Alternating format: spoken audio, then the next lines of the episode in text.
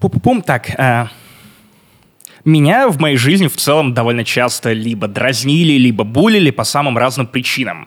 Одним не нравилось, что я хожу в очках. Другим не нравилось, что я сделал коррекцию зрения в духе «ты чё, корректор?». Третьим не нравилось, что я шепелявый. В целом, я могу понять логику, когда меня пытались, э, скажем так, притеснять по тем или иным признакам. Я в целом даже такой... Ну, не то чтобы я согласен с этим был, нет, никогда. Но хотя бы это можно было понять. Но есть одна вещь, из-за которой меня булят до сих пор, и вот это я не могу принять и объяснить. Причем вскрываются совершенно разные люди, которые готовы быть терпимы ко многим проблемам, девиациям, каким-то другим штукам, но вот не к этому. И я не понимаю, как в современном, либеральном, свободном обществе в целом меня, как представителя, я даже не знаю, меньшинства, может быть и большинства, в целом готовы притеснять именно по этому признаку. Я пью томатный гоза, но это не главное унижение, с которым я сталкиваюсь. Вернее, не то, что я... Одно из них, да. Ну да, то, что меня дразнит. А, гоза пив. Кстати, я тебе говорил... Чай с молоком, чувак, чай с молоком постоянно. Я не знаю, почему каждый раз, когда я говорю, что, ну да, я между обычным чаем и чаем с молоком предпочитаю чай с молоком, на меня смотрят так, как будто бы я, ну, прямо сейчас взял и выпил цистерну с говном и такой... Вот примерно как ты смотришь на меня, когда я говорю то, что окрошка на белом квасе крутая. Да не совсем. Ну, окей, там больше... Ну, не позиция, а просто куража. Okay. Но люди, которые... Смотри, ну правда, ты говоришь, что я пью томатное пиво. Оно типа пиво из томатов. На дне там даже можно найти, ну, некоторые семечки. Разное пиво. Есть пюре с томатным... Есть пиво с томатным пюре. И все равно главным камнем преткновения становится чай с молоком. Интересный факт. Я не помню, говорил тебе о нем или нет, но гоза — это по-армянски моча. Поэтому, когда ты уговаривал Егора пить томатные гозы, я думаю, он угорал. При этом в этой моей борьбе за мои права на свободу любителей чайка с молоком у меня самые неожиданные союзники, братан. Ну, против меня, окей, армяне, которые считают, что я пью томатную мочу. Или, может быть, это да нет, они в целом проблемы не с против, почками. Если честно.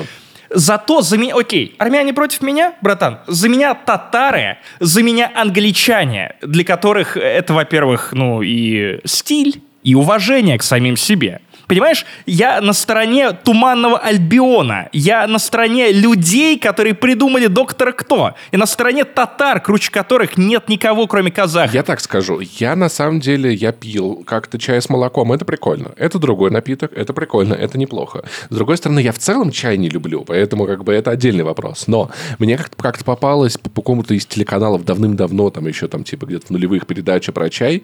И там э, в этой передаче ну, типа документалки или типа того рассказывали, оказывалось, что как пьют чай в Англии, и упоминалось, что чай с молоком пьют э, женщины бальзаковского возраста. Я тогда еще не знал, что такое бальзаковский возраст, но про женщин... Или я все столько... мужики СВО, я да. Был, да я, был такой сериал по эн тэ вэ. Я был наслышан, поэтому вполне... Ну, то есть, как бы в целом, может быть, и женщина бальзаковского возраста, просто пока не в курсе об этом.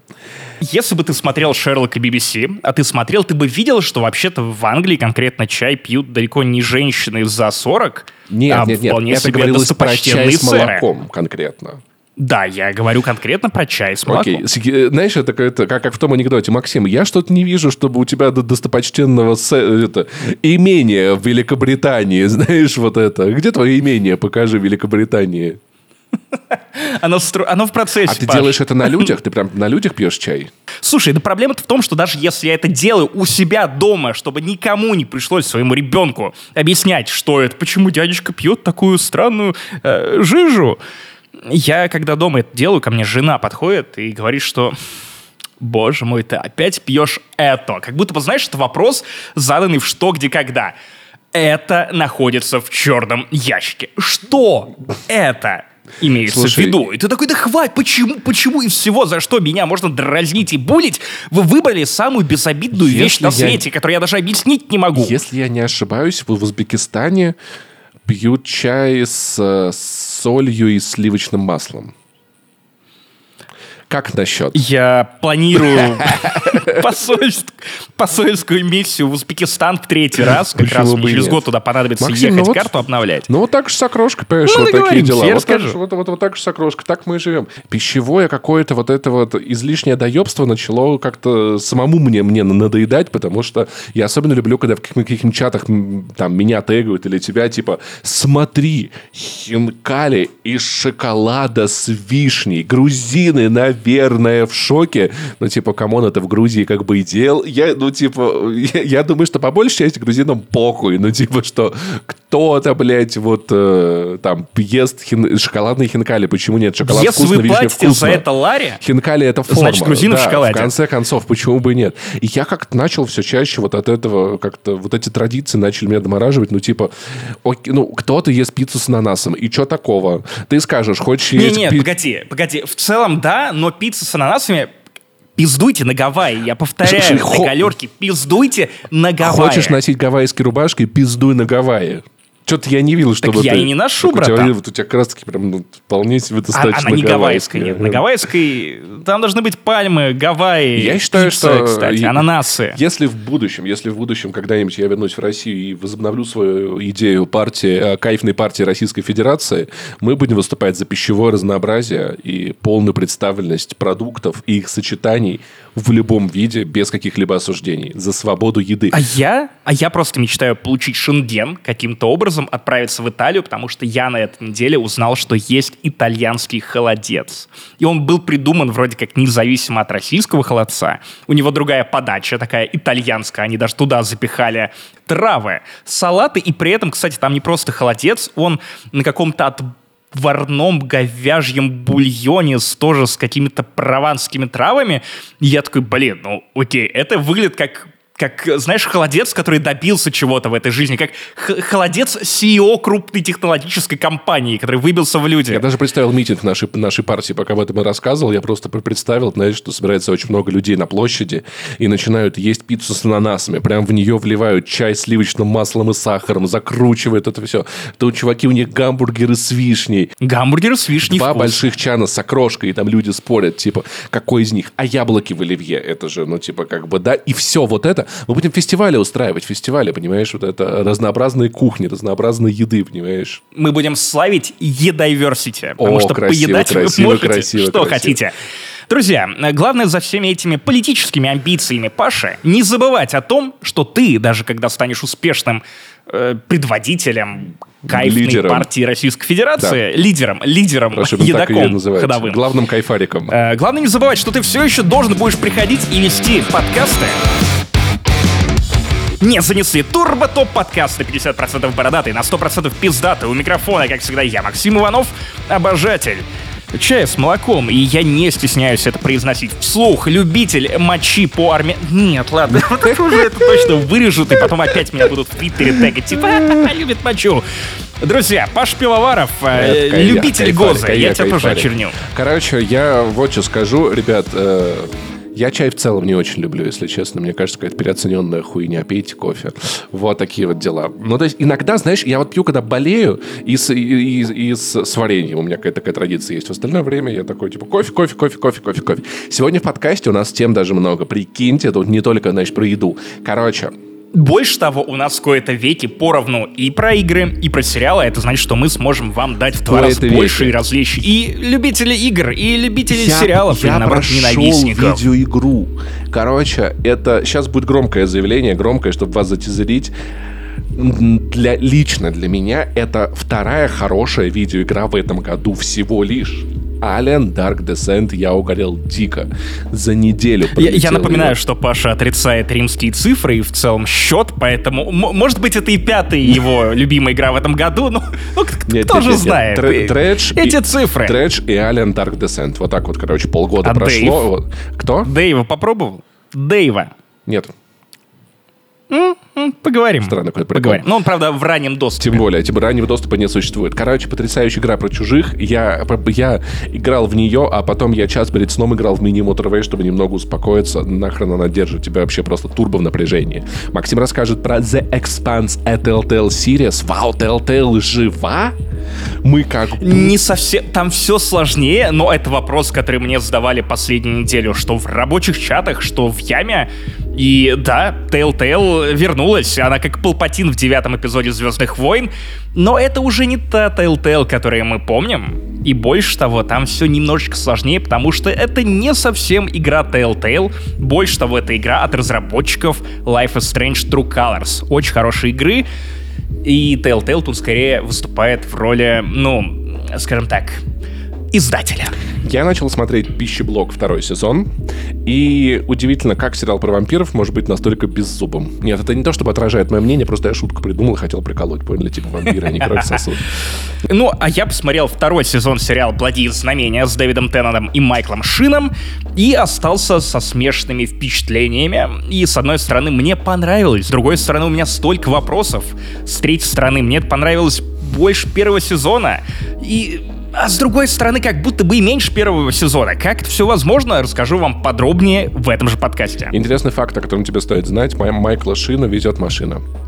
И на этой потрясающей юмористической ноте мы напомним вам, что у нас есть подкаст «Разогрев». К этому выпуску он вышел обсуждением про чужих в целом как явление. Вот. Мы с Максимом спорим о том, является ли каноном или не каноном новые продолжения Ридли Скотта. Вот, и все такое. Не забывай про конспирологию, да. Потому что я вскрылся в этом подкасте как обвинитель корпорации. Да-да-да, ругаем корпорации, короче, обсуждаем Ридли Скотта. Вот такие дела.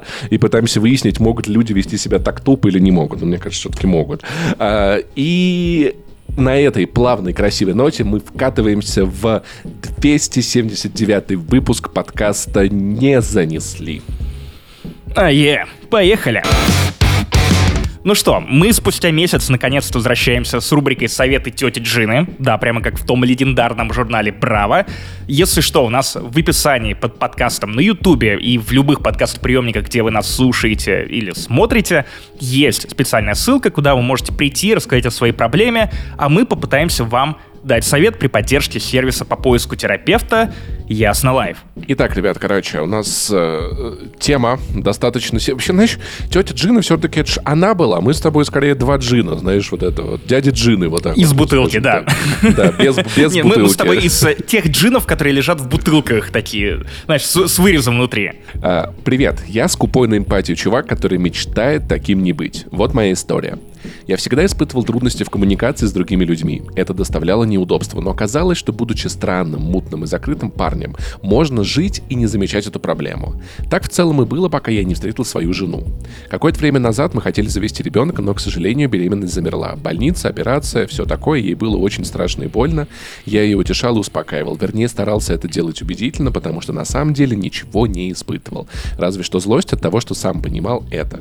Сейчас те события уже забываются, а жизнь продолжает. И хорошо, что так получается. Вы очень сильные, дай вам всего хорошего. Все в целом наладилось, только не ушел этот пугающий штиль в душе. Детей больше не хочу, так как с уровнем эмпатии, как у зубочистки, я не смогу дать ребенку даже половину любви, которую он заслуживает.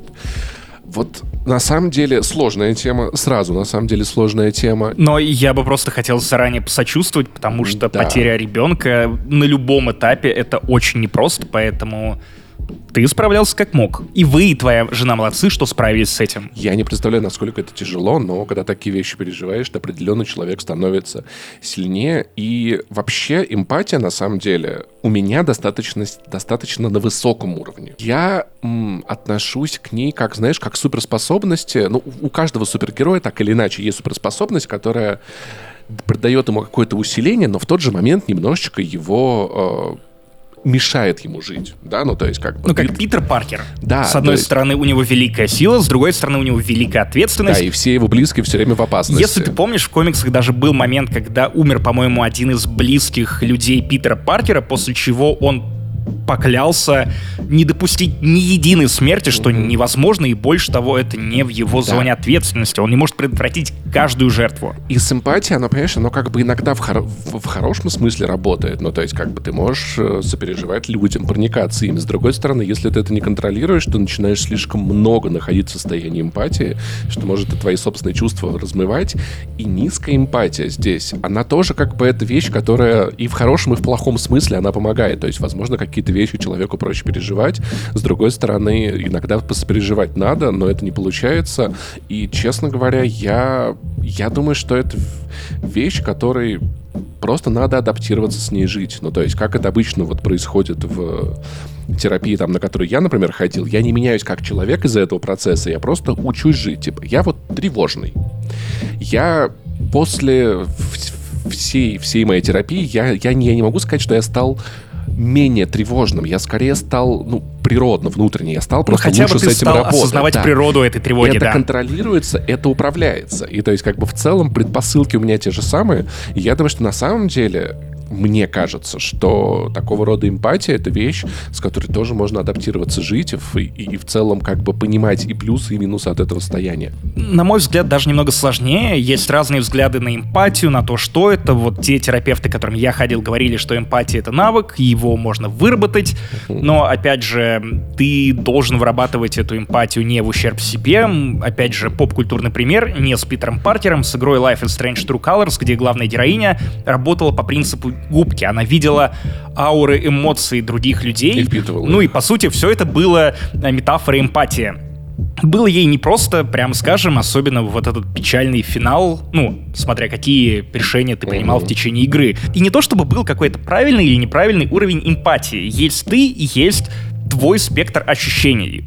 Эти ощущения могут быть выше, ниже, чем в среднем у твоих знакомых или у твоих близких. Это не значит, что у них правильные э, эмоции, а у тебя вот неправильные. Нет какой-то неверной реакции в этом плане. Ну, то есть, если э, условно свадьба не вызыв... или рождение ребенка не вызывает у тебя такого трепет, как у всех вокруг, ну, что с этим поделать? Значит, что у тебя немножко другой градус вхождения.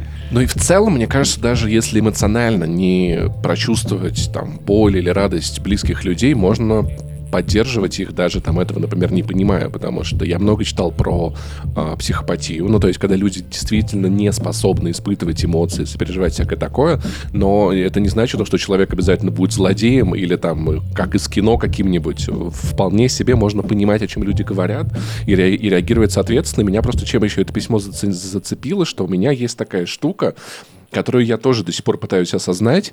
Меня ни разу эмоционально не задевала смерть близкого человека.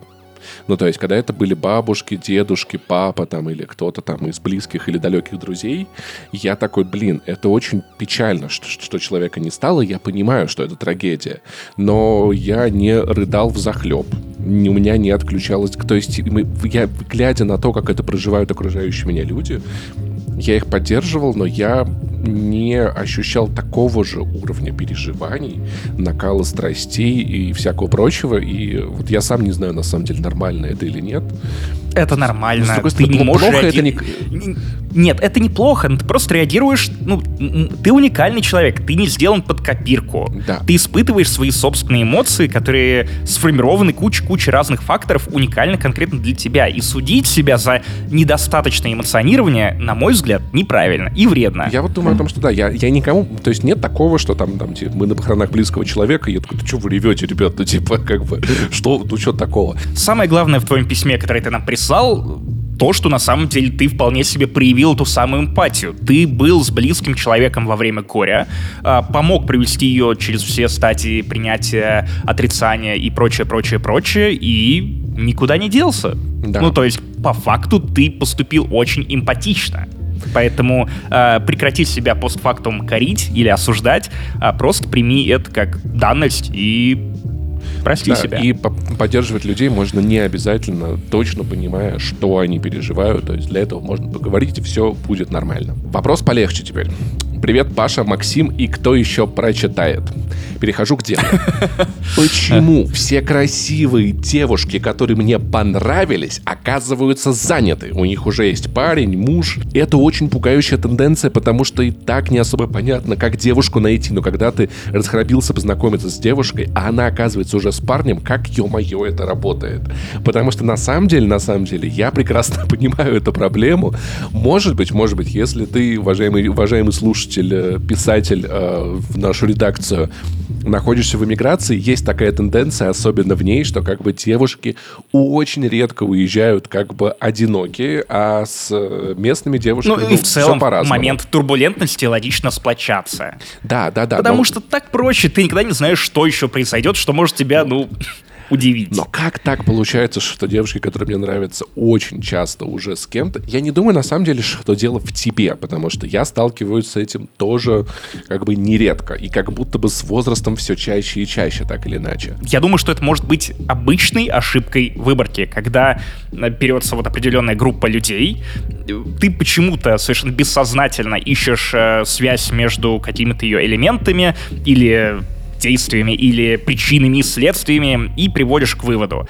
На мой взгляд, все гораздо проще. Просто, ну, тебе нравятся хорошие люди. Спойлер, хорошие люди нравятся другим хорошим людям. И логично, что если ты встречаешь человека, который как магнит притягивает к себе других хороших людей, в том числе, видимо, и тебя, то значит, что эта же магия сработала уже на ком-то. Это нормально, это значит, что у тебя как минимум есть понимание того, что ты хочешь. И вот как в сериале «Как я встретил вашу маму». Я сегодня за отсылки. Не самый, кстати, терапевтичный и хороший в ментальном смысле сериал, который демонстрирует очень странные отношения, но есть такая штука, как окно возможностей. Чисто, если брать статистику, не может быть такого, чтобы, ну... каждая следующая девушка всегда оказывалась да. занята, и ты ей ну, при этом не деле, интересен. Да. И это может быть, на самом деле, вопрос еще тоже круга общения, потому что, знаешь, бывают компании, большие компании, где люди в основном одиноки, большие компании, где люди в основном с кем-то. Ну, то есть это как-то тоже, тоже зависит от людей. Но еще, знаешь, я вот часто в жизни замечал эту очень странную штуку, безумно странную штуку, что когда ты один... Очень. Вот почему-то со мной так было, с многими моими знакомыми. Ты один, и вокруг вообще, ну, то есть, никаких потенциальных партнеров, никто не интересуется, ты никому не нравишься, ты всем не уперся вообще никуда. Как только у тебя появляются отношения, тут же какая-то череда людей начинает тобой интересоваться, я не понимаю, как. Ну, то есть, это часто было не только у меня... Я не могу вырубить эту закономерность, как так происходит, но бывает так происходит на самом деле. И еще часто, часто есть такая проблема у красивых людей, например, у меня, потому что очень... Ну, Максим, ну, вы правде в глаза смотрите. Красивых да? и скромных, Паша. Я исключительно, чтобы я тебя не поправить. Скромный, я не скромный, но красивый — это факт, да. Короче, что очень часто я слышу там от девушек, с которыми у меня там, там случаются отношения, типа, слушай, я все это время думала, что у тебя кто-то есть. Ну, типа, ты такой, у тебя же должен кто-то быть. И я часто замечал у красивых девушек, своих-то подруг, знакомых, что, типа, все парни вокруг думают, что у меня кто-то есть, что такая красивая девушка не может быть одна. В этом тоже есть. Собственно, может быть, тебе стоит обратить внимание на партнеров еще привлекательнее. Может быть, нужно пойти на радикальный шаг. Выставить в соцсети, где ты сидишь, статус в активном статус поиске. Статус в активном поиске. Или можно в Твиттере все... написать, да, угу. ребят, никогда не была, там, не был на свидании в Твиттере, давайте там сходим, поэтому... Но в конце концов, мне кажется, что и приложение для знакомств, почему бы не попробовать, мало ли, ну, то есть это в целом... Я, на самом деле, я понимаю, что у этих вещей есть ряд, ряд проблем, так или иначе, в целом, как бы структурно, но, помимо этого, все-таки это некоторое пространство, где люди с такими же интересами, с такой же целью, как ты, приходят туда, и, скорее всего, если это не плохие люди, то у них нету никаких партнеров, раз они находятся там, поэтому, мне кажется, так можно. Ну, либо есть некие договоренности с этими партнерами. В последнее время меня выводит, что я, тратив время на поиск работы, не могу расслабиться, и отказы от эйч ар-менеджеров вводят меня в уныние, из-за которого мне становится все хуже. Чертов замкнутый круг, который разрывается только когда, брат, ты найдешь работу. Или сестра. Не знаю, не знаю, кто именно обращается. Слушай, на мой взгляд, это все-таки не про замкнутые круги или не про круги на полях или что-то еще необъяснимое, ужасное. Это как будто бы классический кейс для терапии. Умение справляться с отказами, потому что вся наша жизнь строится на отказах, и Понял. на выстраивание или на околовыстраивание своей личности вокруг чужого мнения. Если эйч ар тебе отказывают, то это не говорит ничего о тебе и твоих способностях, это говорит только о том, что в конкретной ситуации эйч ар принял такое решение, да. а там может быть много факторов. И тут тоже важно понять, что вселенная — это довольно пугающая мысль, но при этом и освобождающая. Она не крутится вокруг меня или тебя или Паши. Она... Э... Ну, ну, вот, вот так, Паш. Вокруг вот меня, так. Вокруг ты меня. Не вокруг тебя, не вокруг тебя, вокруг меня. Все ты, в порядке. Ты красивый, но ты не ось. И проблема в том, что, с одной стороны, очень жаль, что не все вещи происходят вокруг, что кто-то отказывает тебе в свидании или в работе. Не потому, что ты вот такой плохой или, наоборот, очень хороший, а потому, что у людей есть свои причины, которые они могут... выстраивать или обосновывать по сотне других факторов, и не все из них звучат да. так, как будто бы ты красавчик или ты, э, наоборот, не красавчик. Не в визуальном плане, а в плане работы, например. У меня есть свой секрет, но это такой вредный совет в стиле Григория Остера. Короче, я, когда меня что-то очень сильно волнует или расстраивает, я просто обесцениваю для себя эту вещь до тех пор, пока мне не станет все равно. Вот. Но когда я что-то обесцениваю, мне становится оно уже не надо. И вот так вот я справляюсь с переживаниями, отказами, потому что я... У меня часто сталкиваюсь с этой проблемой, которую надо бы мне проработать. Я думаю, что я этим займусь в какое-то время. Недалек. Короче, если я собираюсь делать какое-то действие, но оно не на девяносто пять хотя бы процентов будет успешно, мне очень трудно себя заставить. Ну, типа, например, я все никак не могу еще То раз... есть в икс ком ты не играешь? Да нет, ну слушай, девяносто пять процентов там есть попадание. Там все зависит от тебя. Короче, например, поехать через весь город, попробовать сдать еще раз теоретический экзамен для вождения, потому что я не уверен, что я его сдам, и я такой...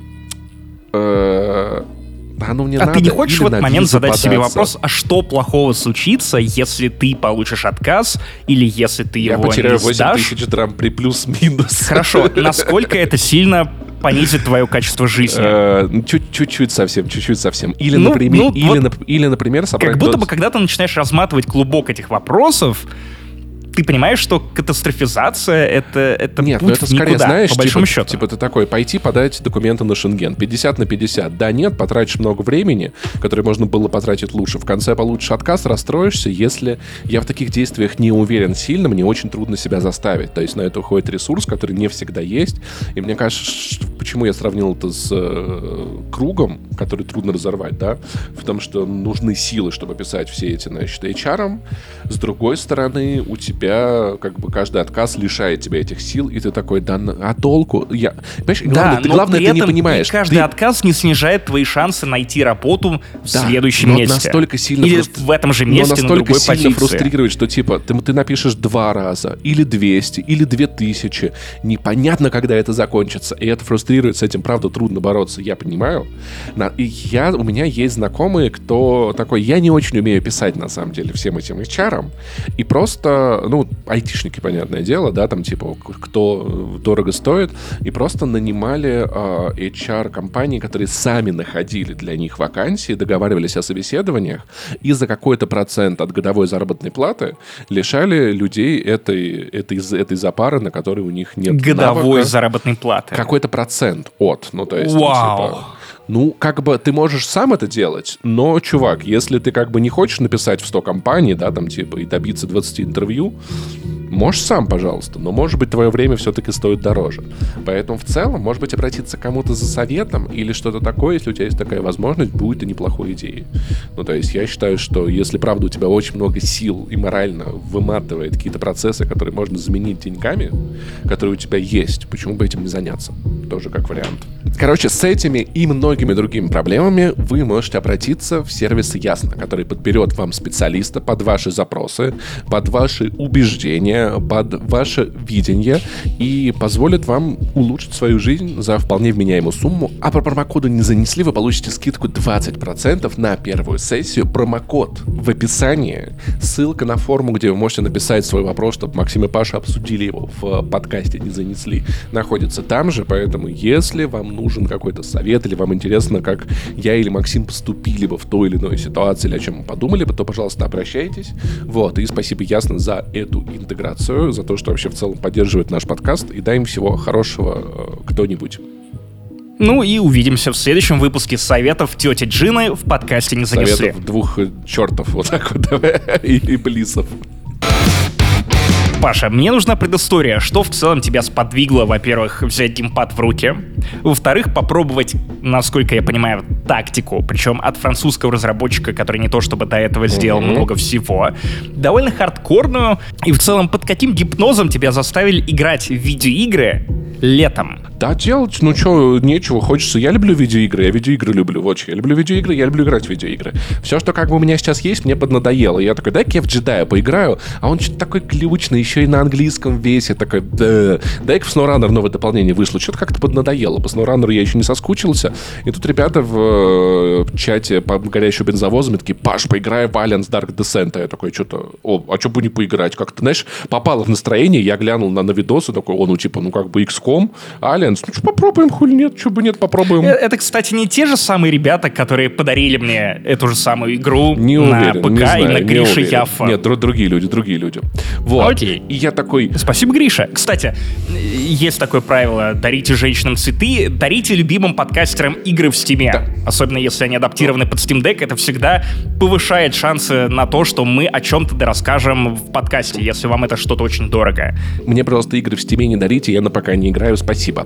Короче... Ой, и... какой привереда. Ну, я... На самом деле, кстати, вот с этой игрой, я думаю, может быть, на ПК было бы и не очень плохой идеей поиграть, потому что все-таки интерфейс для телевизора немножечко не подходит. Ну, типа, я часто, там, если я откидывался на диване, я такой, блин, а там пять аптечек или шесть, я непонятно. И в напряженные моменты я все снова так сгорбившись сидел, играл, такой, пацаны, давайте, давайте, пацаны, просто выживите. Причем очень иронично именно в этой позе играть в игру про чужого, как будто из тебя что-то лезет, так, а у меня по квартире тут ходит вообще вот этот вот такой, знаешь, как этот, как чужой такой, типа... Знаменитые мохнатые чужие. Да-да-да, сейчас вообще накинусь, я ебучку откушу. Короче, в чем прикол этой видеоигры? Эта тактика, да, она похожа на икс ком, но еще она похожа на, Hell, на Helldivers. При этом она не похожа на Helldivers и не похожа на икс ком. Очень понятно, спасибо. Чем она похожа на Helldivers? Смотри, короче...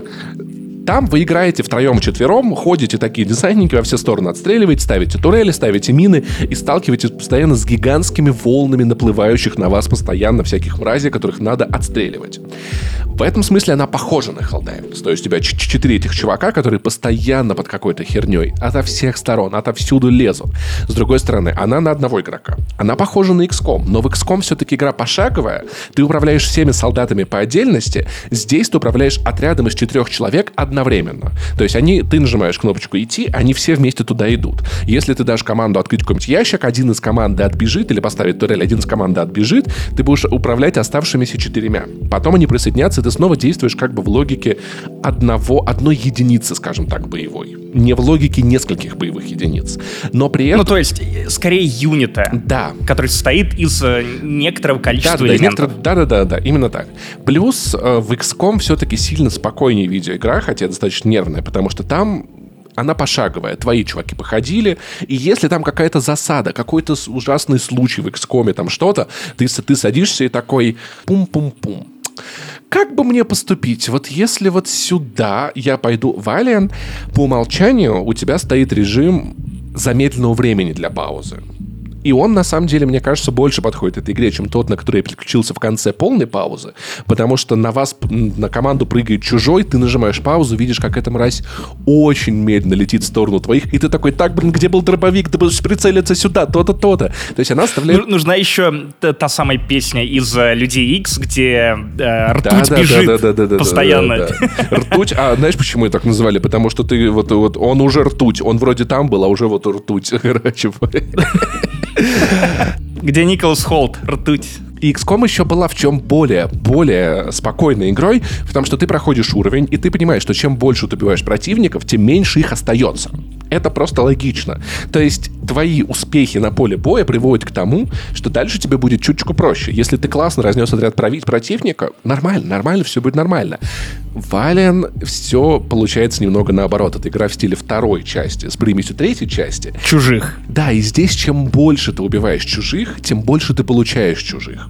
Ну, кстати, это похоже на логику Alien Isolation, где как только ты в целом спалился перед чужим, воспользовался огнеметом и разозлил его, он, он, окей, он отвалит сейчас, но в целом он будет продолжать возвращаться и цапать тебя за жопу. А если это еще и более поздний уровень, то он еще и братюнь позовет, который тебя вместе и куснут. А это вторая часть, их таких много. Вы можете убить его сейчас одного, но за ним прибегут еще. И здесь немножечко другая логика уровней и в целом заданий. У тебя есть несколько, скажем так, карт. Твою команду высаживает, значит, БТР на карту. Ты можешь пройти эту миссию целиком, но это выполнить все задания, но это безумно сложно. Ты в любой момент можешь вернуться обратно в БТР и эвакуировать команду, и продолжить эти же задания в этой же локации на следующий день. То есть, на самом деле, то, что там я проходил за два, например, игровых дня, можно растянуть и на пять, и на шесть. Плюс солдаты будут успевать подлечиться, ты будешь их ротировать, но... Чужой, в целом, если близко подойдет, тоже будет ротировать тебя. В каком-то смысле. С двумя ртами причем. В целом такая возможность выглядит очень простой. Типа, блин, ну а почему бы, когда уровень тревоги на карте и количество чужих на карте, соответственно, пока ты проходишь миссию, увеличивается, почему бы после каждого задания или каждые пять минут не менять команду на следующий день, потому что в игре есть таймеры. Самый первый — это уровень заражения планеты. С каждым днем планета все больше заражена, все больше чужих ты будешь встречать на каждой миссии.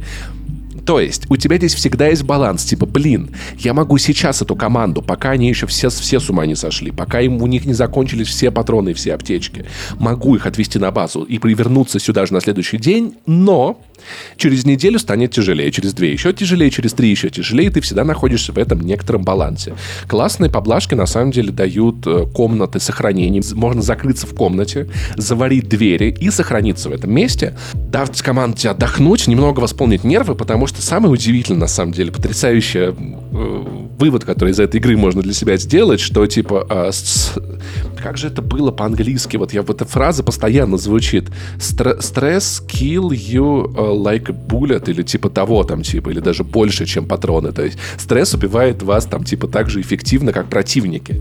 Потому что команда типа заходит на уровень, ты видишь у них, значит, пульсики, стресс шесть процентов, семь, восемь, переходит на следующий уровень после сто процентов, доходит до максимума максимального уровня, когда они все орут, им всем плохо, все такие, блядь, вытащите нас отсюда, мы на это не подписывались, ты такой, ребят. И они в этот момент начинают еще и косячить, как я понимаю. Да, на ты самом деле, само собой, да. Ты можешь отдать приказ, его не выполнят, потому а, что нет, такого нет. Переволновался но человек. Они могут хуже попадать, хуже стрелять, меньше перезаряжаться, то есть в целом здесь нет такого. В икс ком, по-моему, была тема, где солдат мог сильно перепугаться и, и перестать себя слушаться. Здесь они тебя слушаются, но ты замечаешь, что команда, которая в лучшем ментальном состоянии, намного эффективнее, чем команда в плохом ментальном состоянии. И... Ну, о команде в плохом ментальном состоянии мы предлагаем воспользоваться кодом не занесли. Кстати, в этой видеоигре есть психотерапия. То есть в какой-то момент то, чего не было, например, о чем никто, блядь, не задумывался в икс ком, у тебя есть медблок, ты там лечишь солдат. Забавная штука, связанная с медблоком, с которой я дико угорал. Там есть врачи. Каждый пациент, находясь в медблоке, каждый день чуточку вылечивается. И у тебя есть, допустим, пять врачей. И ты можешь попросить пять врачей пять раз позаботиться о каком-то бойце, и у него счетчик дней на пять дней сократится.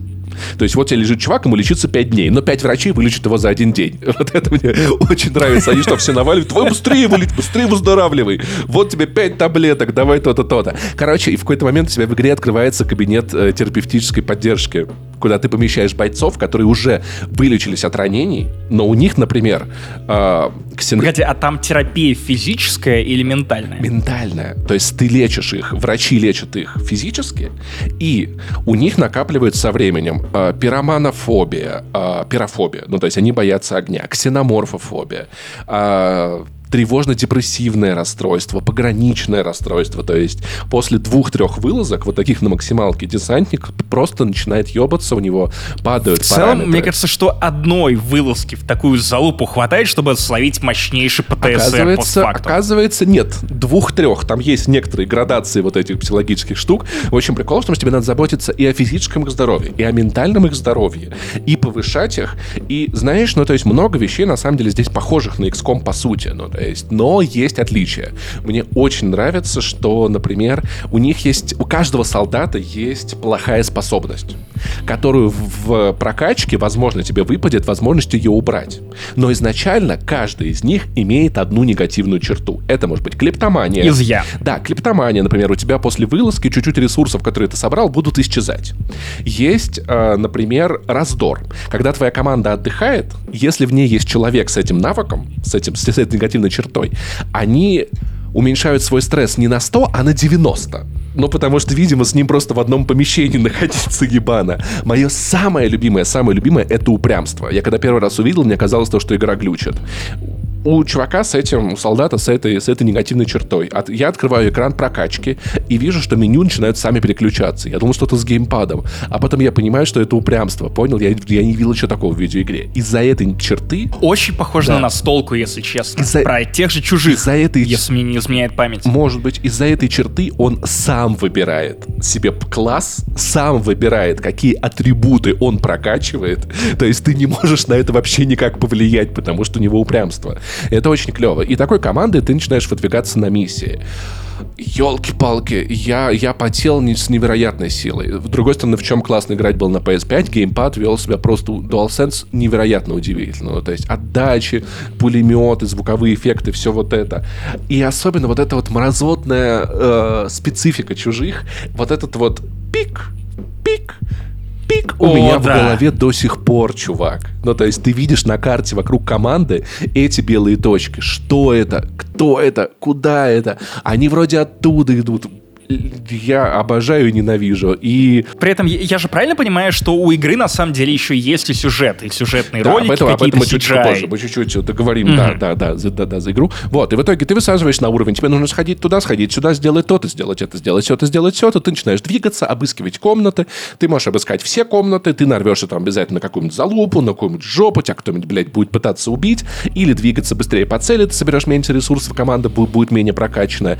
Так или иначе, ты главный, главный. Главное управление, вот это тоже очень просто и гениально. Два раза нажал квадрат, команда бежит, один раз нажал квадрат, команда идет. Если они идут, ты можешь ос- ос- освещать фонариком вокруг область, и они отстреливаются. Если они бегут, они не отстреливаются. Ты в основном переключаешь эти режимы. Типа, или мы быстренько здесь пробегаем, или мы аккуратненько, по чуть-чуть, по шагам, как в кино, во все стороны пулеметами, автоматами. Очень круто. Большое количество гаджетов, типа дронов, типа турелей, типа всякого такого. И... это вот такая игра, где ты такой... волна начинается. Ближайшее же помещение, более-менее прикрытое со всех сторон, ты забегаешь... Айтишники такой, в прошлом да. сентябре. Такой, так, укрытие, тут турель, тут турель, турель, мину поставил, огнеметом пш, стену сделал, в этом направлении мы, короче, делаем, значит, огонь до подавления, и сидишь, ждешь, и вот так вот минуту, как дурак, смотришь просто сверху на них. Типа, ну, пацаны, удачи. Кстати, часто, на самом деле, я даже эти битвы наблюдал не с камерой, а на карте, то есть просто видел точки моих пацанов, турели, мины и точки чужих. Я такой, ну, кажется, получается, кажется, не получается. В игре есть некоторое подобие стелса, но это, конечно, вещь, мне кажется, совершенно лишняя, потому что я, я жутко нервничаю. Знаешь, там, типа, это очень забавно, потому что команда заходит в помещение, где очень много яиц ксеноморфов, а они такие, блин, нам надо быть аккуратней, чтобы их не потревожить. Я такой, гранату сюда, гранату сюда, гранату сюда, огнемет, а теперь... мы баррикадируемся, потому что сейчас, блядь, прибегут, ёбаные пацаны. Ну, удачи вам всем выжить. Но из-за того, что здесь, в отличие от икс ком, достаточно распространенная система автосохранения, это все можно настроить в настройках, на самом деле.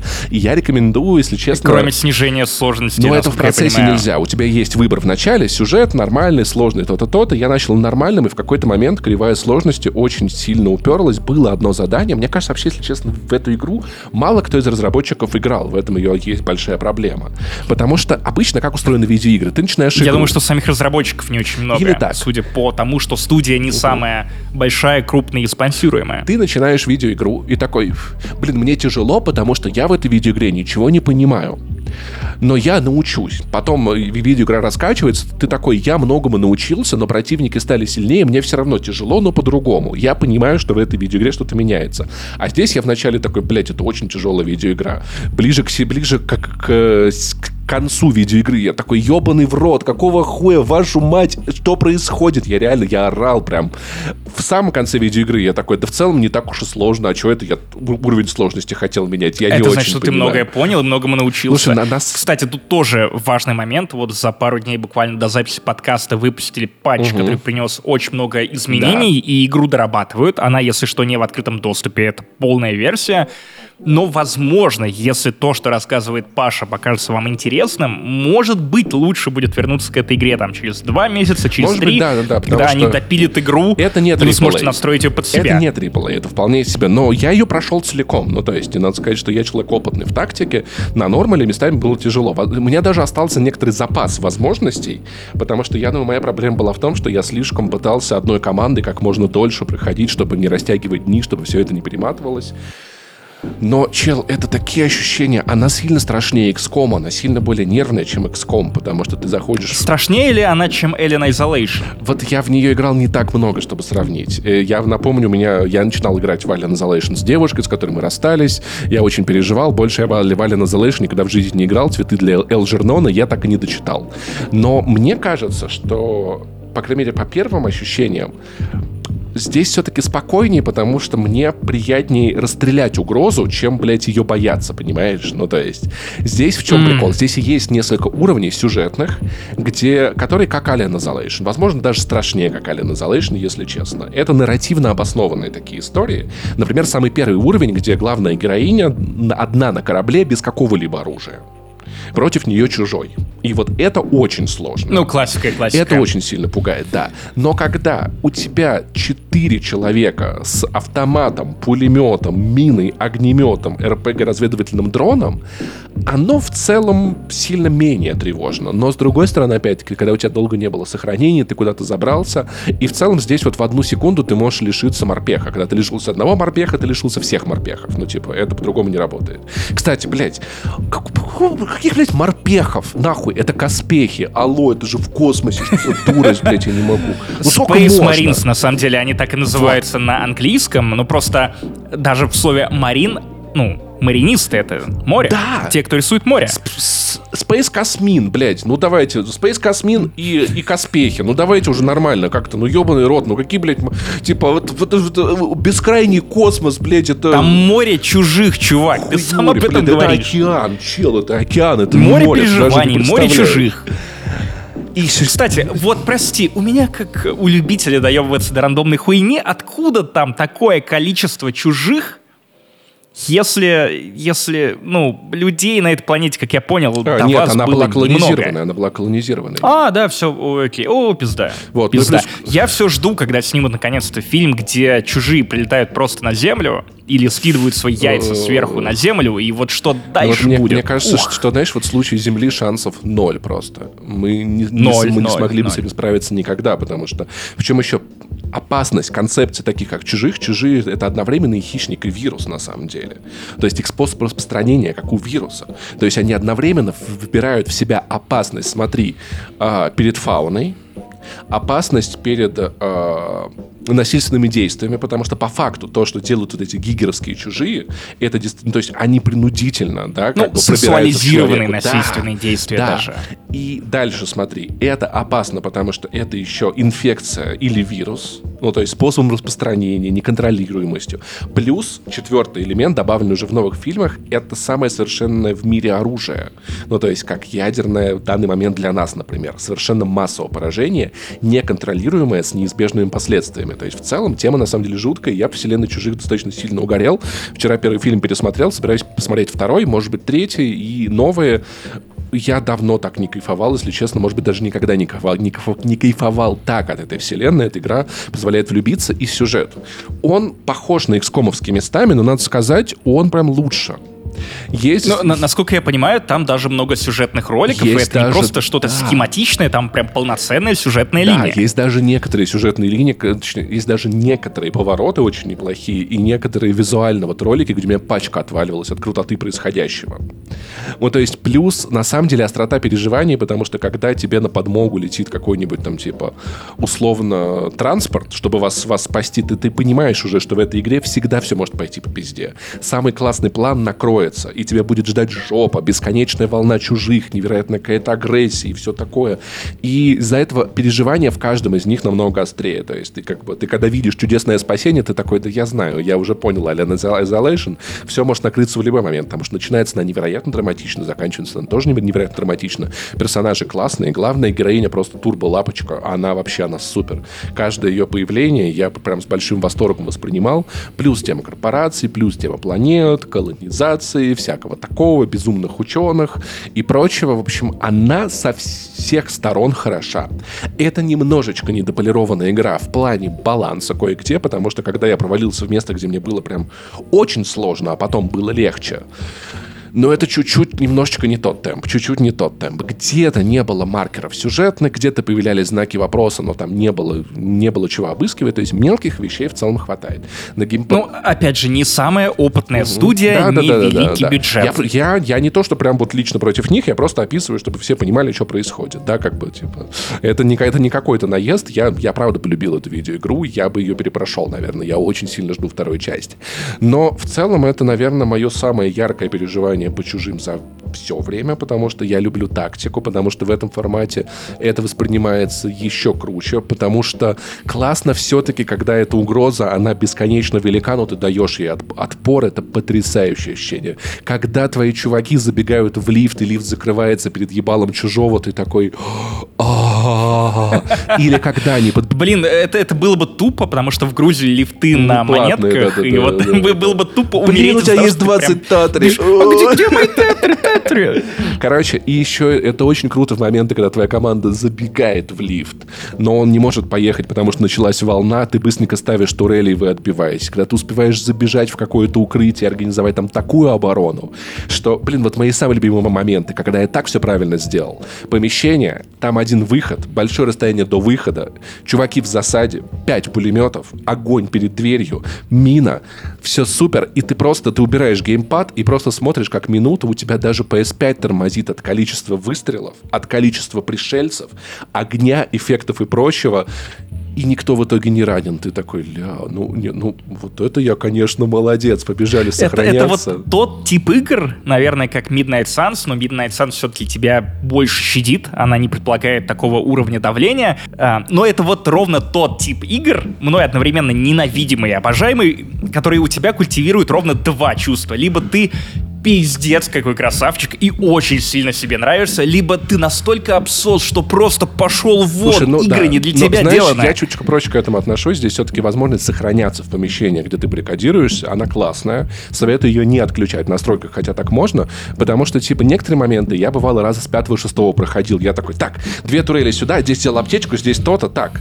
А если мы вот через это помещение пройдем, и там засаду...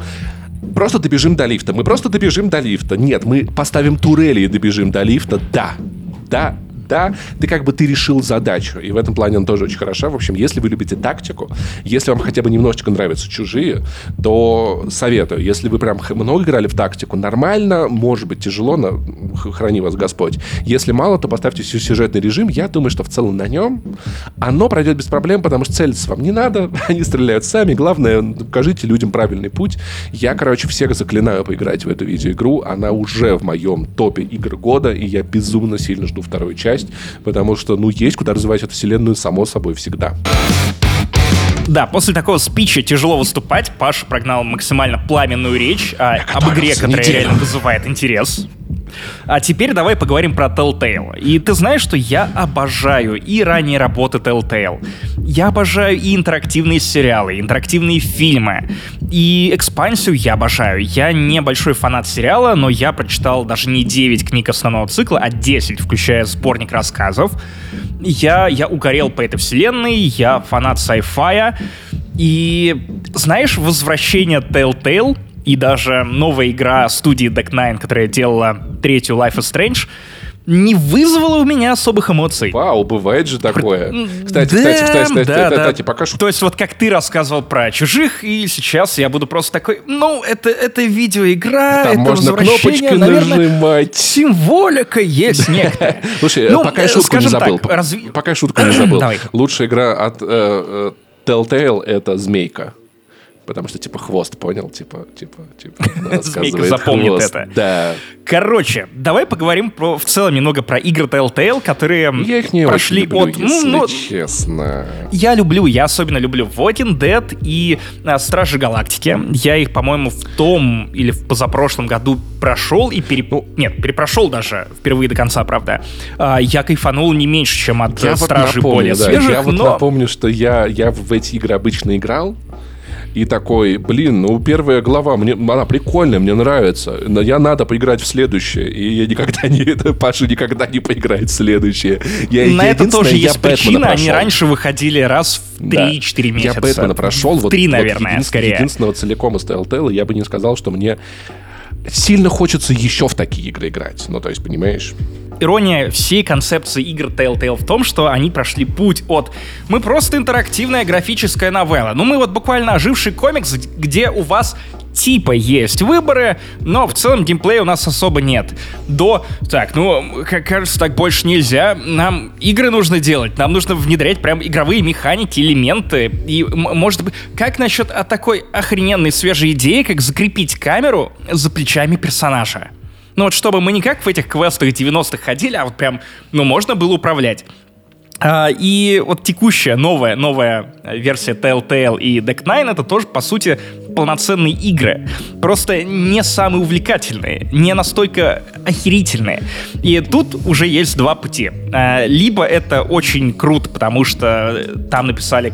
классный сценарий, либо они выкупили какую-то крутую ай пи, ну не выкупили, а приобрели права на то, чтобы делать игры по мотивам этого ай пи, либо же это вообще максимально не круто, и тебе просто похуй плюс поебать на это все просто потому что нет истории, и все игры Telltale — это в первую очередь история, как бы они ни накручивали туда геймплея. Так, ну а в этом случае как? В этом случае я не понимаю как. Дело в том, что, смотри, во-первых, Telltale вернулась как издатель, воскресла из небытия, из банкротства и еще привела э, на свою сторону Deck Nine, довольно талантливую студию. При этом э, у нас есть «Экспансия», которая богатейшая франшиза, у которой все в порядке и с лором, и с сюжетом, и с героями, и с моральными дилеммами. То есть идеальный материал для игры Telltale. И вот даже Telltale перепридумала... ну, процесс подачи, вернее, продажи и дистрибуции всех этих интерактивных приключений. Дело в том, что вот раньше почему-то отваливался, потому что новые эпизоды выходили раз в три месяца. Сейчас ты живешь в такое время, что три месяца ждать уже никто не будет. Если ты во что-то не можешь поиграть прямо сейчас, если ты не получаешь какой-то контент каждую неделю, то у тебя это просто, скорее всего, вылетает из головы. Ну, то есть, если у тебя между сериалом три месяца разница вот между одной серией и второй серией, то ты хер вспомнишь, что уже было, ну, в предыдущем эпизоде.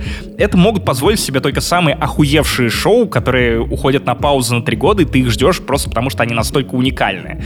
Будем честны, игры Telltale не в этой категории, это просто хорошие продукты своего времени. Тут пять эпизодов, плюс один бонусный для тех, кто предзаказал эту игру вроде меня. Я отдал, по-моему, четыреста рублей за это все, за все вместе. Теперь тебе не нужно отдельно покупать эти эпизоды, ты сразу покупаешь Season Pass, и новые серии ты получаешь каждые две недели. На мой взгляд, нет смысла. Нет смысла вот пройти первый эпизод и потом сидеть, ждать и вот каждые две недели играть, потому что, ну, первая серия — это не самостоятельное произведение. Вы даже не можете сделать каких-то выводов о том, нравится вам эта игра или нет. Тут просто нужно садиться и бинж-вотчить. Что я могу сказать в целом про вот это возвращение Telltale в коллабе с Deck Nine?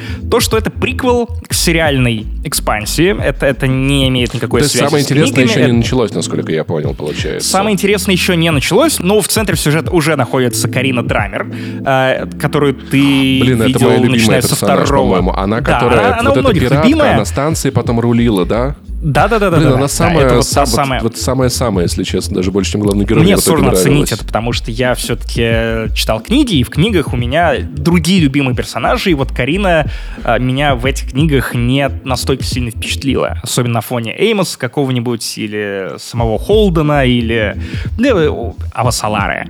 А, в общем, тут у тебя молодая Карина Драмер, которая уже...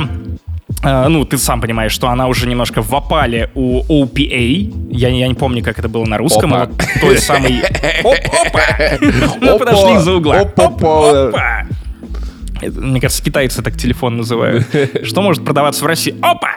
Вот давайте. Америка и Европа. А зачем в России? Там в России одна опа. Зачем мы им еще опа? Зачем им еще опа? Короче, это прям приквел-приквел. Еще никакого замеса с этой разумной субстанцией.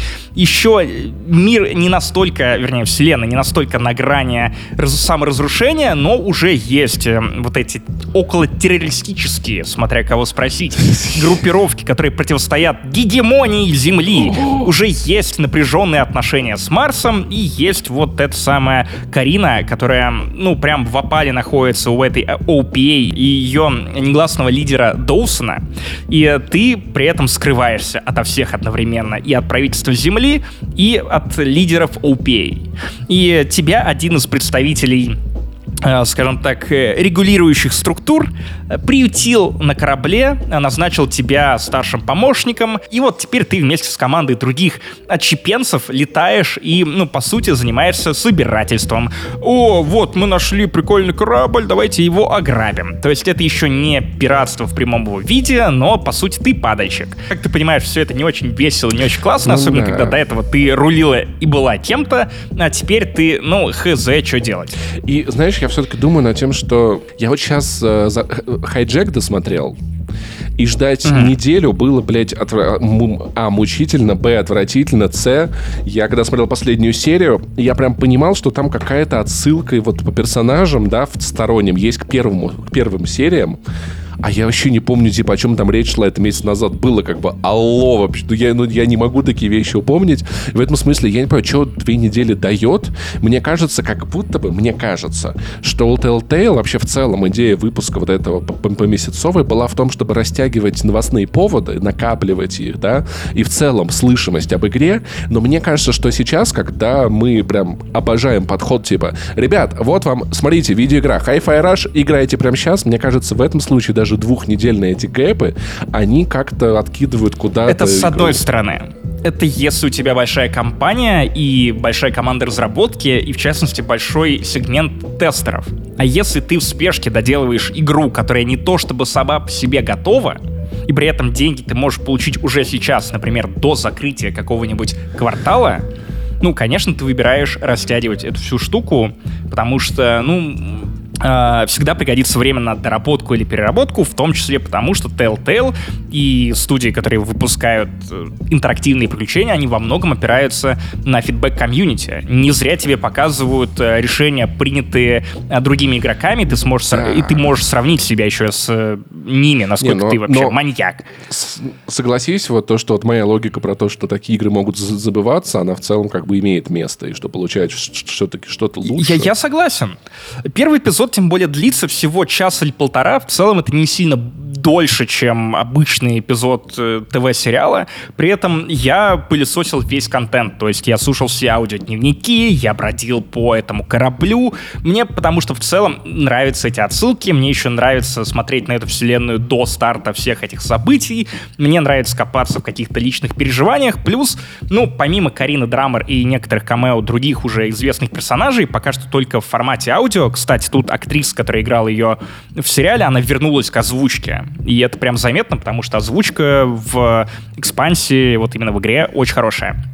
Ну и Авасалара, как я понимаю, та же. Ты вряд ли спутаешь этот голос с кем-либо. Особенно, если ты смотрел это не в озвучке. Нет, я не смотрел это в оригинале, поэтому есть такая особенность, что... Ну, и, о- и... Очень, очень жаль. И, по сути, весь первый эпизод у тебя это просто очень длинный сетап. Игра начинается с жесткого клиффхендлера, потом тебе показывают, конечно, за восемь часов до этого. Ты такой, блин, то есть мне сейчас еще нужно час ждать развязки того, что, скорее всего, окажется не совсем тем, чем тебе казалось. Нет, тебе надо ждать еще два месяца развязки того, что тебе покажут, что является не таким крутым. Да. Поэтому... И, и вот признаться...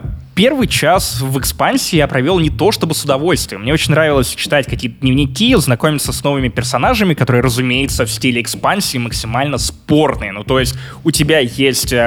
бабка в шапке-ушанке, которая при этом рулит кораблем, она курит и в очках, как у меня когда-то были, она прям просто такая м-м". У тебя есть два брата-акробата, которые вечно ссорятся друг с другом по какой-то причине. У тебя есть этот странный надменный капитан, который обещает тебе: «О, ну вот в этот раз я подогнал корабль, который бросили непонятно почему, какие-то пираты его, ну, ёбнули, и даже непонятно, чё, чё им надо было, все, что было внутри, они не стали трогать». Тогда что это, воп... ну, тогда возникает вопрос, что это за пираты такие, которые не да, трогают пираты, ничего, долбоёбы, что лежало там. Знаешь, они, это, это, это пираты-коты, они такие, типа, от, а, а, подбить корабль, открывайте дверь, все, полетели отсюда просто, просто дверь открыли. Или полетели, типа. Это те самые пираты-долбоебы, которые: «Качаем репак от Федора! Есть качать репак от Федора! Удалять репак от Федора! Есть удалять да, репак да, от да, Федора!» да. А, что, что это было? Огонь по своим. Короче, а, тут, тут тоже, ну, очевидная вот эта завязка, что последнее дело. Ребят, не-не-не, никаких приколов, просто идем на последнее дело, грабим этот корабль, и потом просто нам больше не, приход... не придется заниматься вот подобной чушью. Мы просто заляжем где-нибудь на дно и будем очень богаты людьми, ребята. И, конечно же, это сетап, который не вызывает никаких подозрений. Ну вот, хоть раз было вот в поп-культуре такое, что кто-то обещает тебе разбогатеть сказочно, разом и без особых усилий, и ты еще идешь на последнее дело, и чтобы вот потом, ну, как-то по пизде все шло. Нет, разумеется, все идет как по маслу, люди реально уходят на пенсию. Тут э, тоже все не так просто.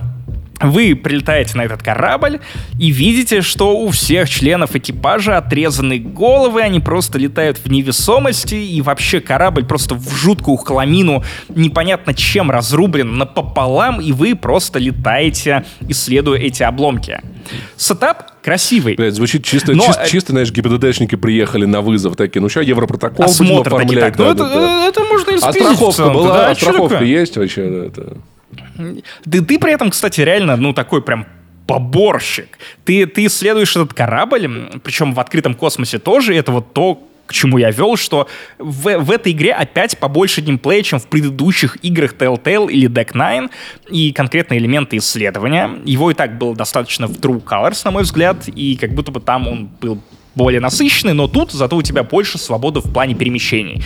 Помнишь, была игра по Стражам Галактики, тоже от Telltale, где Питер Квилл в какой-то момент мог активировать свои реактивные ботинки и немного полетать. Но там это было сделано довольно косячно, то есть, по сути, у него было три разных уровня, по нажатию кнопки он их менял, и это было, ну, с одной стороны, прикольно, с другой стороны, ты понимаешь, что это вот просто три уровня, которые просто ничем не разделены, и вот персонажи между ними перемещаются. Тут у тебя прям полноценный элемент исследования, ты скитаешься по этим эм, обломкам корабля, иногда э, активируешь свои грави-ботинки и топаешь по, например, верхотуре, потому что снизу там накидали какого-то хлама или там трупешники, через которые тебе не очень хочется проталкиваться внутрь. Начиная с момента попадания на этот корабль, игра становится интересной. Проблема в том, что вот я час э, проебался на корабле, который, э, ну, Ар- Артемида, по-моему, называется, из начала игры, исследуя записки, и вот э, двадцать-двадцать пять минут было на все остальное. На, к- когда тебя реально начинают затягивать в эту игру, я понимаю, что я с удовольствием продолжил бы просто проходить второй, третий, четвертый, пятый эпизод и бонусный эпизод за предзаказ, но у меня нет такой возможности. И, наверное, вот к следующему эпизоду я уже немножко подзаебусь заново разгоняться. Вот, ну, когда ты садишься, да, снова да. тебе нужно немножко переживать вот это тягомотное начало. Я часто привожу в пример, на самом деле, еще эту тему с э, очень странными делами, где уровень моего, моей вовлечения к концу первой половины четвертого сезона он несоизмеримо выше, чем уровень моей вовлеченности к тому моменту, когда я начал смотреть вторую половину. четвертого сезона. И как бы у тебя... Да и с «Ведьмаком», судя по всему, то же самое. Наверное, вот. И поэтому в итоге я, я подумаю, может быть, если выйдет целиком, потому что мне экспансия тоже нравится, выглядит симпатично. И как бы все равно там типа игр интересных сейчас не то чтобы особо много. Я, может быть, пос- посмотрел бы, но только когда я смогу пройти от и до целиком все, да. историю. Да, ну то есть как бы... При, при этом я почитал еще обзоры, и журналистам предоставили, насколько я понял, полный сезон. И эта мысль сквозит сквозь все тексты или видосы, что первый эпизод — это не то, что, по идее, продает вам эту игру. Да это каждый раз, это блядь, вот я не сетап могу. Сетап сетапа. Это, знаешь, я вот, я не знаю, вот, вот, вот ты берешь любую игру Telltale, открываешь двадцать восемь обзоров, и типа, блин, ну первый эпизод, он вообще это вот не то, что продает. В, в другом обзоре. Второй эпизод, это вот не тот момент, который вот, с которым вам интересно. В другом обзоре. Третий эпизод, это не тот, что вот, ну типа, блин, тут... Там мысль была проще, что вот начиная со второго разъемка. Нет, это вообще... И а тут Telltale и вообще... Deckline могут себе а, позволить. А, а начиная... Раньше они продавали каждый эпизод отдельно, сейчас они продали тебе один эпизод, и дальше им похуй. Будешь ты играть, не будешь играть, они уже взяли с тебя да денег. Нет, чел, там... Дальше уже исключительно на тебе. Там с четвертого, в четвертом эпизоде, ты когда прям начинаешь его, там к тебе в дверь тут же, тут же звонит сотрудница Telltale, говорит, слушай, братан, ты красава, я тебе буду... И ты сиди, играй, я тебе пока блинчиков понапеку, очень классных, вкусных.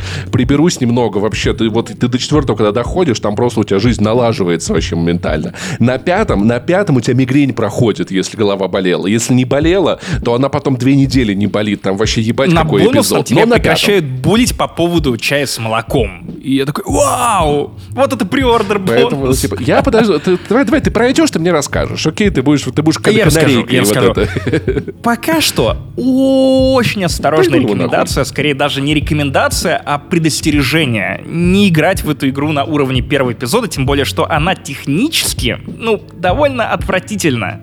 На Xbox она постоянно какие-то странные баги, подтормаживание, подзагрузки, при том, что грузиться там, будем честны, нечему. Только тебе. И поэтому подождите, дождитесь вот, вот до конца, пока все выйдет, они еще попутно все это починят, не, не подыгрывайте Telltale. Это не тот случай, когда вот нужно успеть, успеть вот побыстрее во все это поиграть. Нет, не, я, я стал в это играть только потому, что мне в подкасте об этом хотелось рассказать, а так я прям даже жалею, что я попробовал и не дождался выхода последнего эпизода.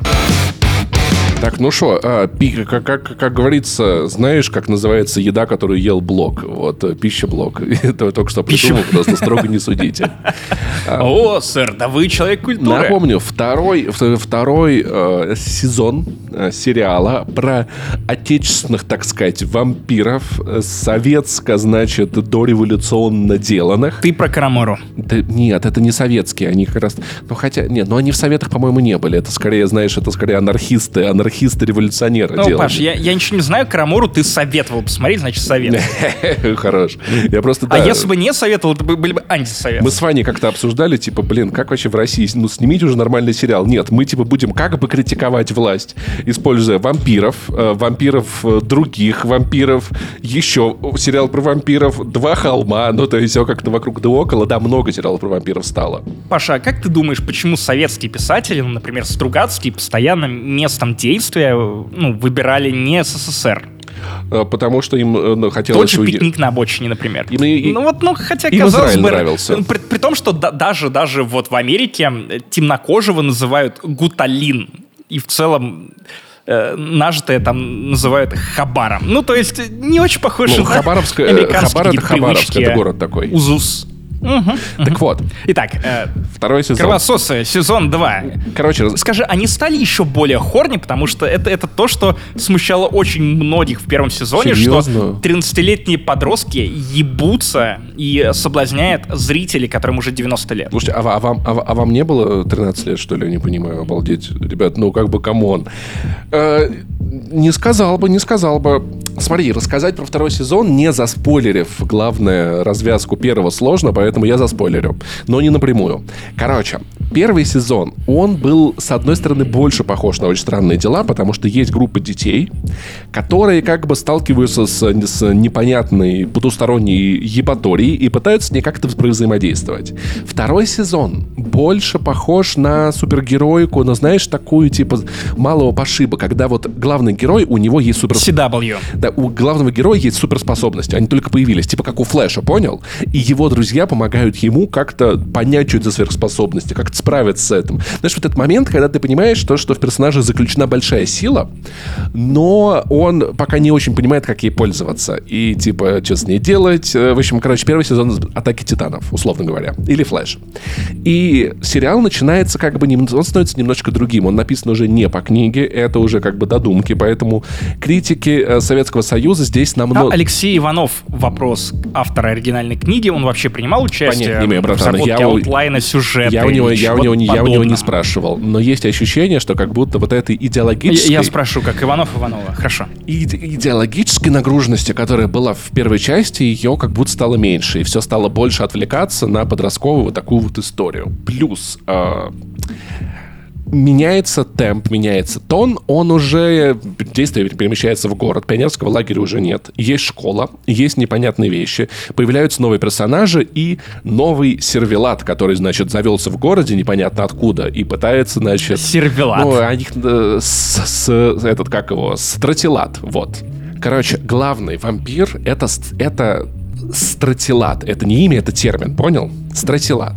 Но поскольку... Не, я просто подумал, что, ну, окей, это все еще Советский Союз, может реально, быть, может быть, весь злодей, город да. на хайпе из-за того, что колбасу привезли новую, типа... Нет, весь... Второй сезон про то, как стоят в очередях, на... такие, охуенно колбаса, да, должна быть. Весь город на хайпе, потому что, собственно говоря, появился новый, нов... новый сервелат и, значит, начал убивать жителей уже города. И все такие, блин, надо его как-то поймать. И сериал на... на...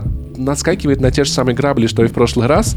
То есть, когда у нас показывается загадочного нового вампира, у него лицо — это какая-то си джи ай-залупа дымная какая-то, блядь. Он как Мистерио, понял? Он типа в капюшоне, и тут какая-то ебанистика вот эта вот, знаешь, вот эта вот дымная, которая выглядит, если честно, не очень прикольно. Но я такой, блин, ну ведь обсуждалось же это как бы в конце предыдущего сезона, типа, ребят, а вы можете, ну, типа, со спины показать чувака или пустой капюшон, я не знаю, есть так много не три дэ возможностей сделать это красивее и убедительнее. Вот, то есть, ну, опять-таки, вот, вот чужих я... Да, ну, надо же запариться, да, это, это надо же графон, бля, братан, это же графон. Лень. Ну, типа, я буквально вчера... Ты, ты знаешь, мож... Сп- скажи спасибо, что они еще не воспользовались фильтрами из Снапчата или из Инстаграма, где просто Просто вампиру такие клыки рисуются в режиме реального времени. Я буквально вчера смотрел, смотрел «Чужого». Очень мало, очень мало э, спецэффектов. Очень, ну, как бы компьютерных, да, очень много моментов, где чужое показывается вот чуть-чуть совсем, тут тень, тут ракурс, ну тебе стрёмно, ну типа нет, мы, мы сделаем, блядь, как будто он вейпер какой-то, блядь, три дэ-шный, вот реально там типа фильтры, фильтры снэпчата. Да, зачем? Непонятно. Зачем опять весь город, блядь, то красный, то желтый, то синий, я не знаю, что ведь, ну такой потому стиль, допустим. Потому что действия одновременно происходят на Марсе, в Мексике, Индии, в любой другой стране, где типа Турция, вот где это жарко. Город контрастов, Армения. Да? Какой там я забыл? Тула, Тула, по-моему, город контрастов, где, где там главный герой. Ну, короче, и опять-таки есть совершенно, блин, я... вроде не был саундтрек вот таким в первый раз, но здесь есть тема, про где синт прям точно спижен из, из Stranger Things, вот этот. Вот этот заглавный их, я такой, ребят, ну как бы алло. Но, но, это, но это уже, это перебор, это прям турбо-перебор, это вообще прям супер-пупер перебор. Слушай, а ты не думаешь, что им просто могли отгрузить права по пищеблату? Ну, я думаю, что они просто такие, ребят, алло, Netflix, если какие-то проблемы, обращайтесь, значит, в Замоскворецкий Мосгорсуд города Москвы. До свидания, блядь. Алло, Netflix? А у нас есть флекс. Бля, пипец, пипец. Спищено у рэпера мистера Хайда. Очень забавный эффект от вот этой вот главной темы, когда ты такой-то, я ее знаю, а потом она чуть-чуть в другие ноты идет. Знаешь, я вот как в этом, как в стишке детском, знаешь, там на горе стоит статуя, у статуи нету... глаз. Вот, понимаешь, оно вот такое, ты такой, ты вроде я... Ты не порть мой анекдот, там медведь малину рыбу. Там медведь козла, козла ебет. Короче... Это, вот... это Baldur's Gate три, и в кстати. Целом очень часто вот такие вайбы, на самом деле, от Пищеблока, от второго сезона. Я не могу сказать, что мне очень интересно его смотреть. Ну, то есть, если в первом я такой, блин, а кто стратилат? А чё, куда? Какая-то загадка. Тут я такой, ну я как будто бы... Вот есть прям очень хорошая версия, кто может быть стратилатом. Если это не он... то, ну, э, будет тупо. Если это он, то будет слишком банально. Кажется, здесь какая-то ловушка, если честно, очень-очень затянутая. Но плюс появляется некоторый элемент какой-то, значит, мистики, что какие-то там давным-давно, какие-то монахи распилили какую-то табличку, защищающую от вампиров, спрятали по всему городу, ее надо найти, короче. Давайте собирайте, какой-то квест нагрузили, я не знаю, в стиле Atomic Heart, сходи в восемь мест, чтобы собрать ебалу, которая позволит тебе сходить в девять мест, собрать другую ебалу. Я не очень понимаю. Морально, эмоционально... У тебя нет ощущения, что как будто бы помимо... перегруженности лора срабатывает еще и фактор того, что, ну, не знаю, как ты, но я вот недавно дочитал книгу Дэна Симмонса «Лето ночи», и вот как только я ее дочитал, я осознал, насколько я сильно устал от подростковых хорроров. И что как будто бы вот финальный сезон «Очень странных дел» — это будет точка, после которой я, наверное, еще пару лет, может быть, и десять лет не буду вот прикасаться к этому жанру. Ну, я не так много, наверное, смотрел его, как ты. Но, наверное... Я, я еще и читал. Да, но, наверное, потому что я изначально в целом как будто бы эта тема, которая меня перестала волновать, когда я перестал быть, быть подростком. И я такой, ну, ребята, эти, все эти проблемы, это же... Можно же просто, просто поговорить, все будет чуть-чуть проще. И... Стилистически, мне кажется, что Пищеблок начал уходить подальше от вот этой турбосоветской эстетики. Плюс, знаешь, начало появляться какое-то ощущение, типа, что здесь появляется какая-то критика, ну, типа, вот этой молодежи, которая музыку не ту слушает и что-то ходит не туда и все такое. Оно такое висит в воздухе, я не могу сказать, что... что оно прям есть, но там как бы какие-то намеки на злачные места, что там на вечеринках как с иностранной музыкой пропадают дети, оно звучит немножечко стрёмненько. Я, может быть, даже досмотрю его из исследовательских интересов, но как бы, знаешь, вот если там с другими сериалами я такой, когда уже следующая неделя, быстрее, скорее, пожалуйста, тут я такой, типа... Где мой хайджек? Тут я такой, знаешь, я, да, я вот лежу на, на диване такой, ну, была бы сейчас еще одна серия, я, наверное, включил бы. Ну а так, может, через неделю посмотрю, через неделю я про этот сериал забыл, через две недели про этот сериал я вот только сейчас вспомнил. Поэтому я как бы советую, скажем так, аккуратно. В общем, не ждите, наверное, многого. Если что, к второму сезону «Вампиров средней полосы» я вообще даже не прикасался. И, знаешь, я вот так скажу, громкое, возможно, будет заявление, но я не помню успешных вот этих вот новых сериалов со вторыми сезонами хорошими. Ну, то есть... «Мир, дружба, жвачка». «Мир, дружба, жвачка». У меня есть ощущение, что он пошел очень сильно по кругу, не особо развивать. Хотя неплохой сезон второй.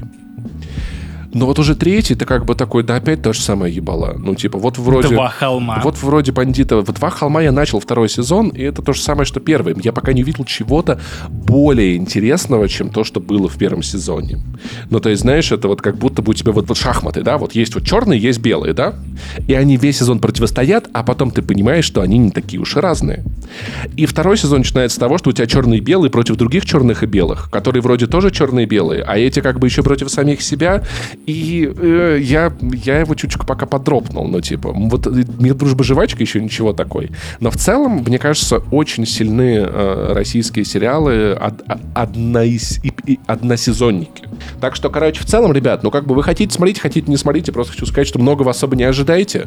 Вот, если вы первый сезон «Пищеблока» не видели, я в целом советую, советую посмотреть, это прикольный такой, типа, летний вообще бу-бу-бу, страшилка, значит, всякое прочее, и ни, ничего ну, так. Ну, а если вам не хочется вот этого бу-бу-бу или хочется чего-то немножко поувлекательнее, читайте, послушайте книгу Дэна Симмонса «Лето ночи». Там целая серия, но можете послушать, почитать только первую. Этого хватает за глаза. Ну и мы переходим к главной теме этого выпуска — «Благим знамениям». Второй сезон — внезапная рифма с «Пищеблоком». То, что и первый сезон «Пищеблока» был написан по книге, а второй сезон основан на новой истории, которые вроде как не очень много отношения имеет оригинальный автор. И вот у нас есть пример со вторым сезоном «Благих знамений», который тоже основан на книге Нила Геймана и Терри Пратчета, двух выдающихся британских фантастов и писателей, которых очень-очень любят в России. Но... А, Нил Гейман, которого ты можешь знать в том числе и по «Песочному человеку», которого ты, кстати, вроде даже не трогал. На всякий случай, а, Нил... о, я, я не трогал, потому что он разваливается. Если что, Нил Гейман запрещенный в России писатель.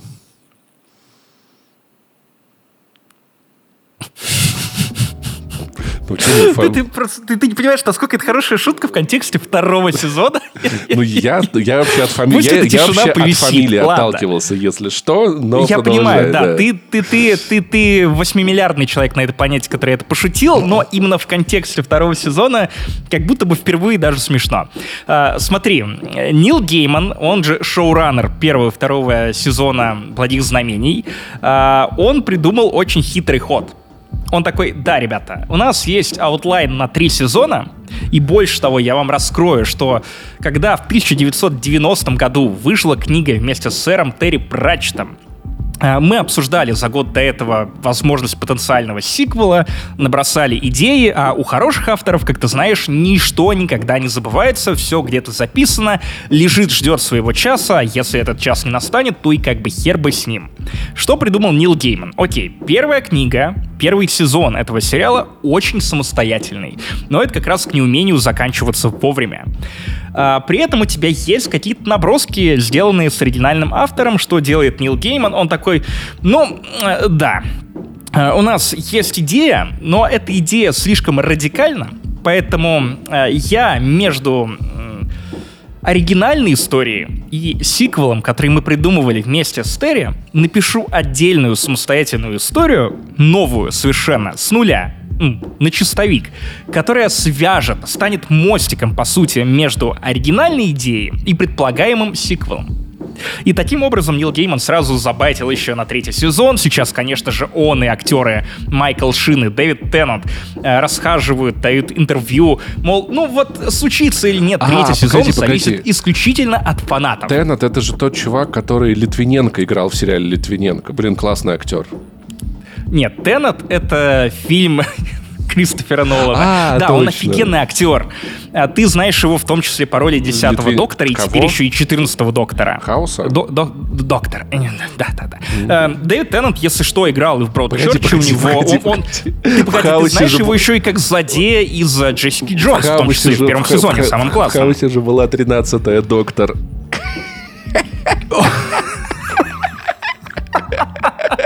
Кстати, да. Тоже да, женщина. По факту, ну, доктор, да. И, то, и, и тоже и очень любопытная, скажем так, как и тринадцатая докторша, которая, ну вот, ну вот, ну вот почти сделала этот шаг, но не, не дожала в самой последней серии перед смертью своей. Короче, мне было очень интересно посмотреть на второй сезон «Благих знамений», в том числе потому, что у него была перед выходом отличная пресса.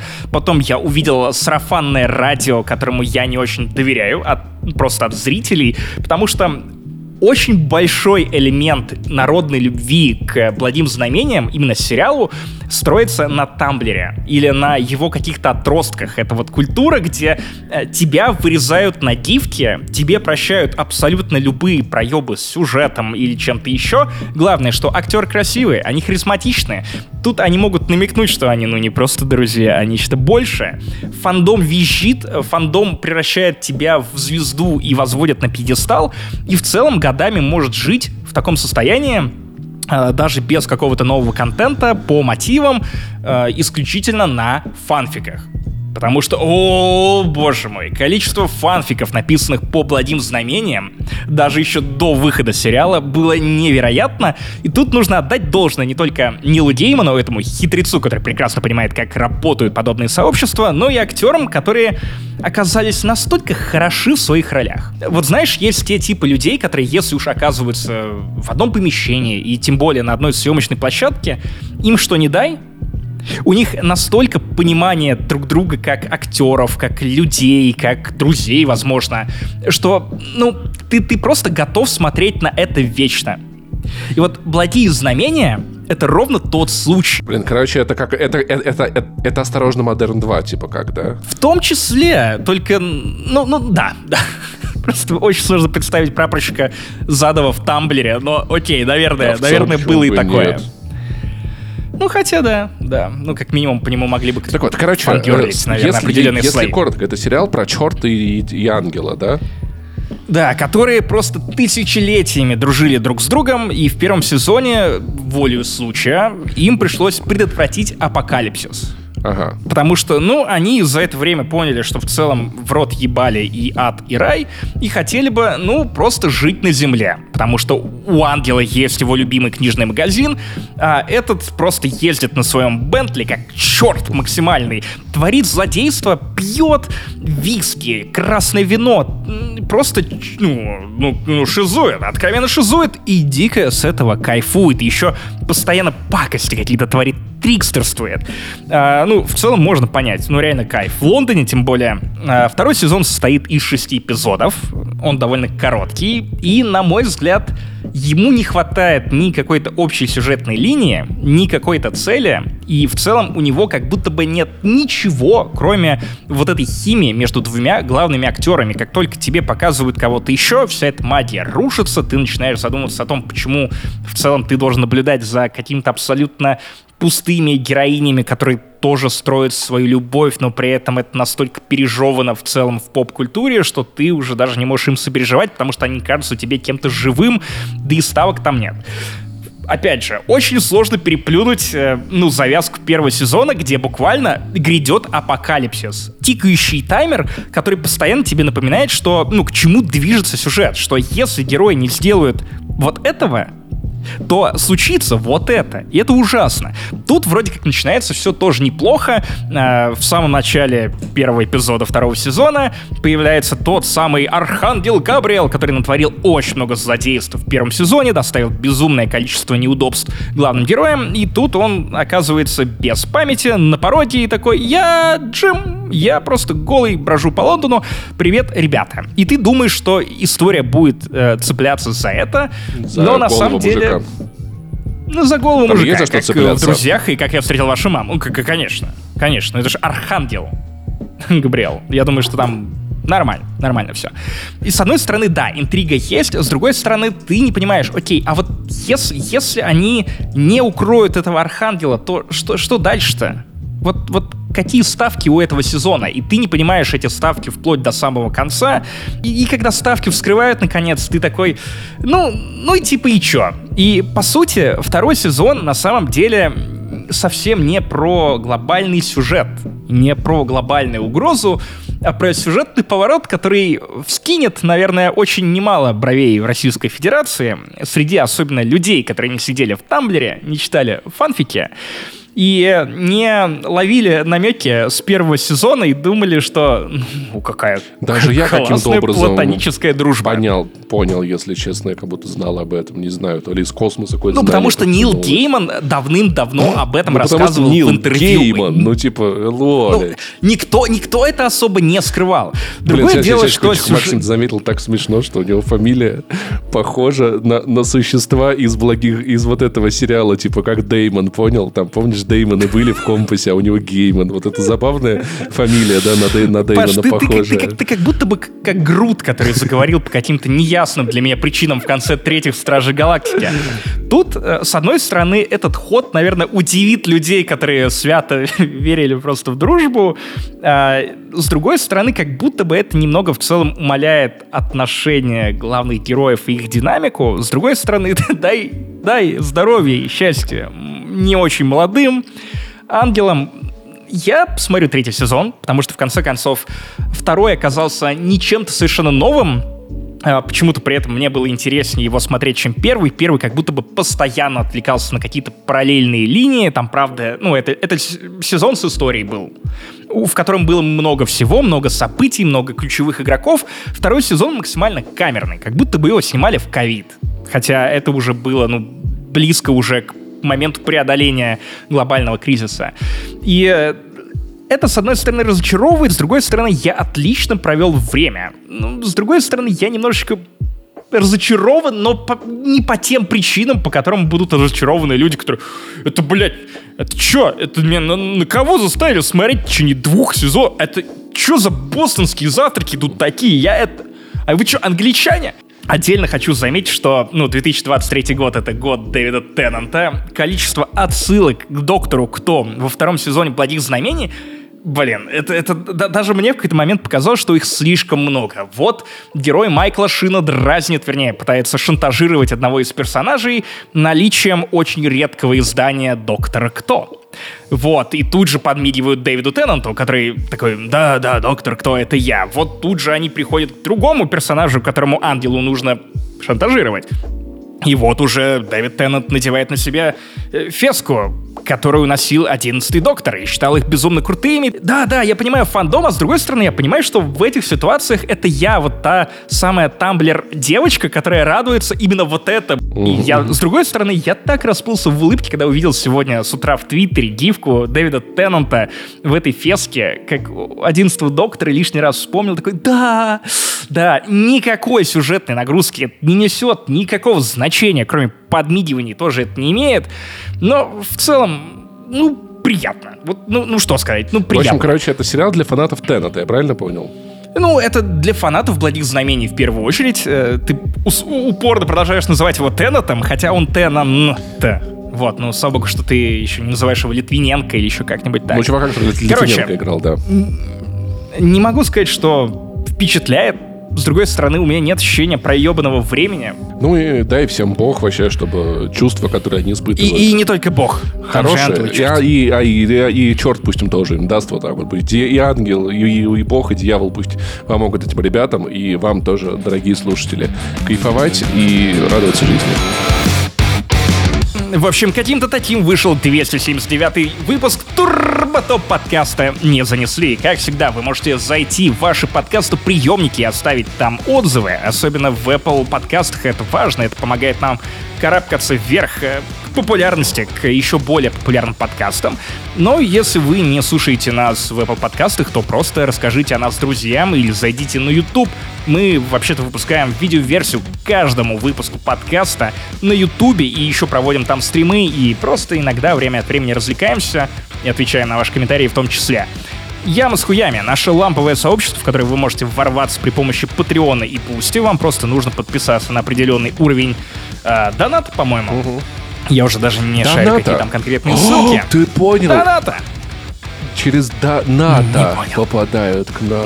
Это же целая база. Блять, Паш, ну есть шутки повыше. Что с тобой? Что с тобой? Нил Гейман. Доната. Не, ну на Дэймона похож, как я просто недавно посмотрел вот этот «Золотой компас». Это, конечно, очень смешно. Да, мой любимый Дэймон — это Мэтт. Блин, они такие прикольные, надо сказать. Особенно Мэтт, да. Ну, Мэтт, кстати, мы такое, если что, не употребляем. Все, все, выключаем выпуск. Не могу меня выключить. Все, хорош. Мозги плавятся, простите, жара, короче. тридцать пять градусов. Очень сложно писать я подкасты. Я рад был, что вы время. Нас услышали, ребят. Это очень приятно. Вы каждый раз, когда включаете подкаст, вы думаете: блин, вот, сегодня вышел, не занесли. Вот мне радостнее от этого стало. Я подкаст включу, послушаю, а вы еще и нам приятнее делаете. Каждый, когда включает наш подкаст. Спасибо вам Ты большое. Продолжаешь говорить тостами. Хорошо, да. хорошо, хорошо. Так... Короче, поддерживайте нас, где можете, а где не можете, не там все равно поддержите, потому что нам будет приятно. А, Максим Иванов, I Love Saint Jimmy в Твиттере и Инстаграме. Паш Пони в Инстаграме и в Твиттере. Это ты. Подписывайтесь или не подписывайтесь. Мы и так популярны, как обычно говорит Паша. Да. Пока. Пока. Не хворайте. Пока.